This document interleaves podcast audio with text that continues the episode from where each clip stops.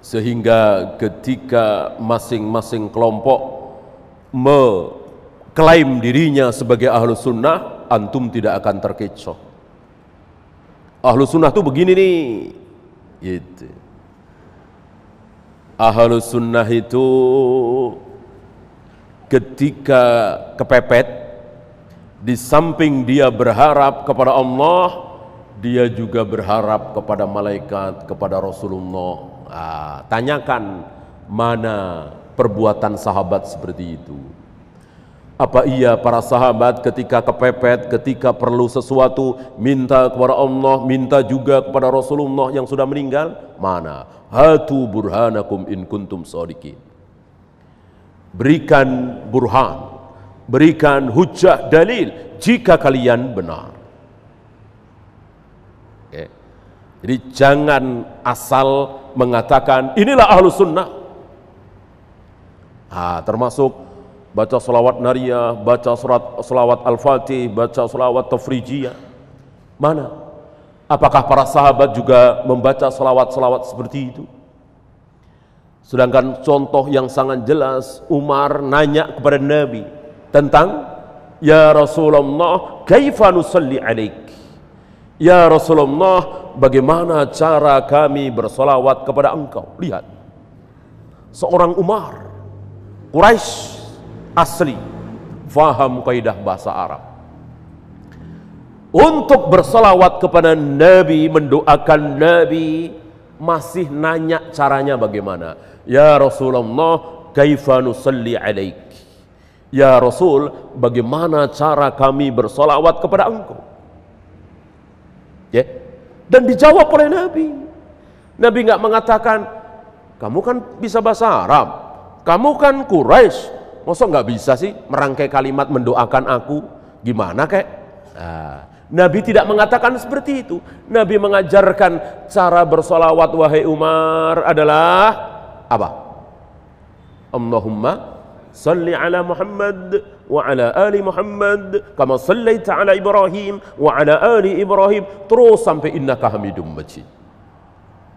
Bandingkan sebagian saudara-saudara kita yang dengan gagahnya, yang dengan bangganya menyatakan kami telah gubah satu solawat dan kami beri nama solawat ini solawat nariyah, solawat al-fatih, solawat badar, solawat tafrijiyah. Umar nggak berani nanya kepada Nabi SAW dan dijawab oleh Nabi. Bagaimana ada seorang Muslim berani menggubah sendiri solawat-solawat itu. Dan di Indonesia ini banyak, salah satunya salat badar. Ya, salatullah, salamullah, ala yasin, habibillah, dan seterusnya, ini tidak dikenal. Di Mesir, di Saudi, di Yaman. Kalau salat nariyah dikenal, mendunia. Ya, tapi tidak dikenal oleh para sahabat, oleh para tabi'in, oleh para adba'ut tabi'in, nggak kenal apa itu salawat nariyah. Ya, tidak ada satu riwayat dalam Bukhari, Muslim, Abu Daud, Nasai, Tirmidzi, Ibnu Majah, Musnad Ahmad yang berisi tentang lafaz solawat nariyah. Nah ini satu saja tentang solawat. Belum tentang solat, belum tentang puasa, belum tentang haji, belum tentang umrah. Apakah Rasul dan para sahabat sekali datang ke Mekah, seminggu di Mekah, sepuluh hari di Mekah, umrohnya berkali-kali? Kan umroh dua jam, tiga jam selesai. Hari Senin umroh, hari Selasa umroh lagi, hari Rabu umroh lagi. Bisa apa tidak? Tentu bisa sekali. Apakah itu dilakukan oleh Nabi dan para sahabat? Umroh berkali-kali dalam sekali perjalanan ke Mekah. Sebagaimana yang dilakukan oleh saudara-saudara kita. Ah, ini ahlu, bagian dari amalan ahlu sunnah wal jamaah. Sekecil apa pun, kita tidak boleh mengatakan ini kan urusan sepele mau nunjuk dengan jari mau diam mau menggerakkan mau turun sujud dengkul dulu tangan dulu mau sholat subuh duduk iftiros apa tawaruk ini masalah sepele masalah kecil masalah remeh nggak usah dibahas kita sedang punya musuh bersama gimana menghadapi Yahudi dan Nasrani ngapain bahas yang gitu-gituan betul betul salah salah.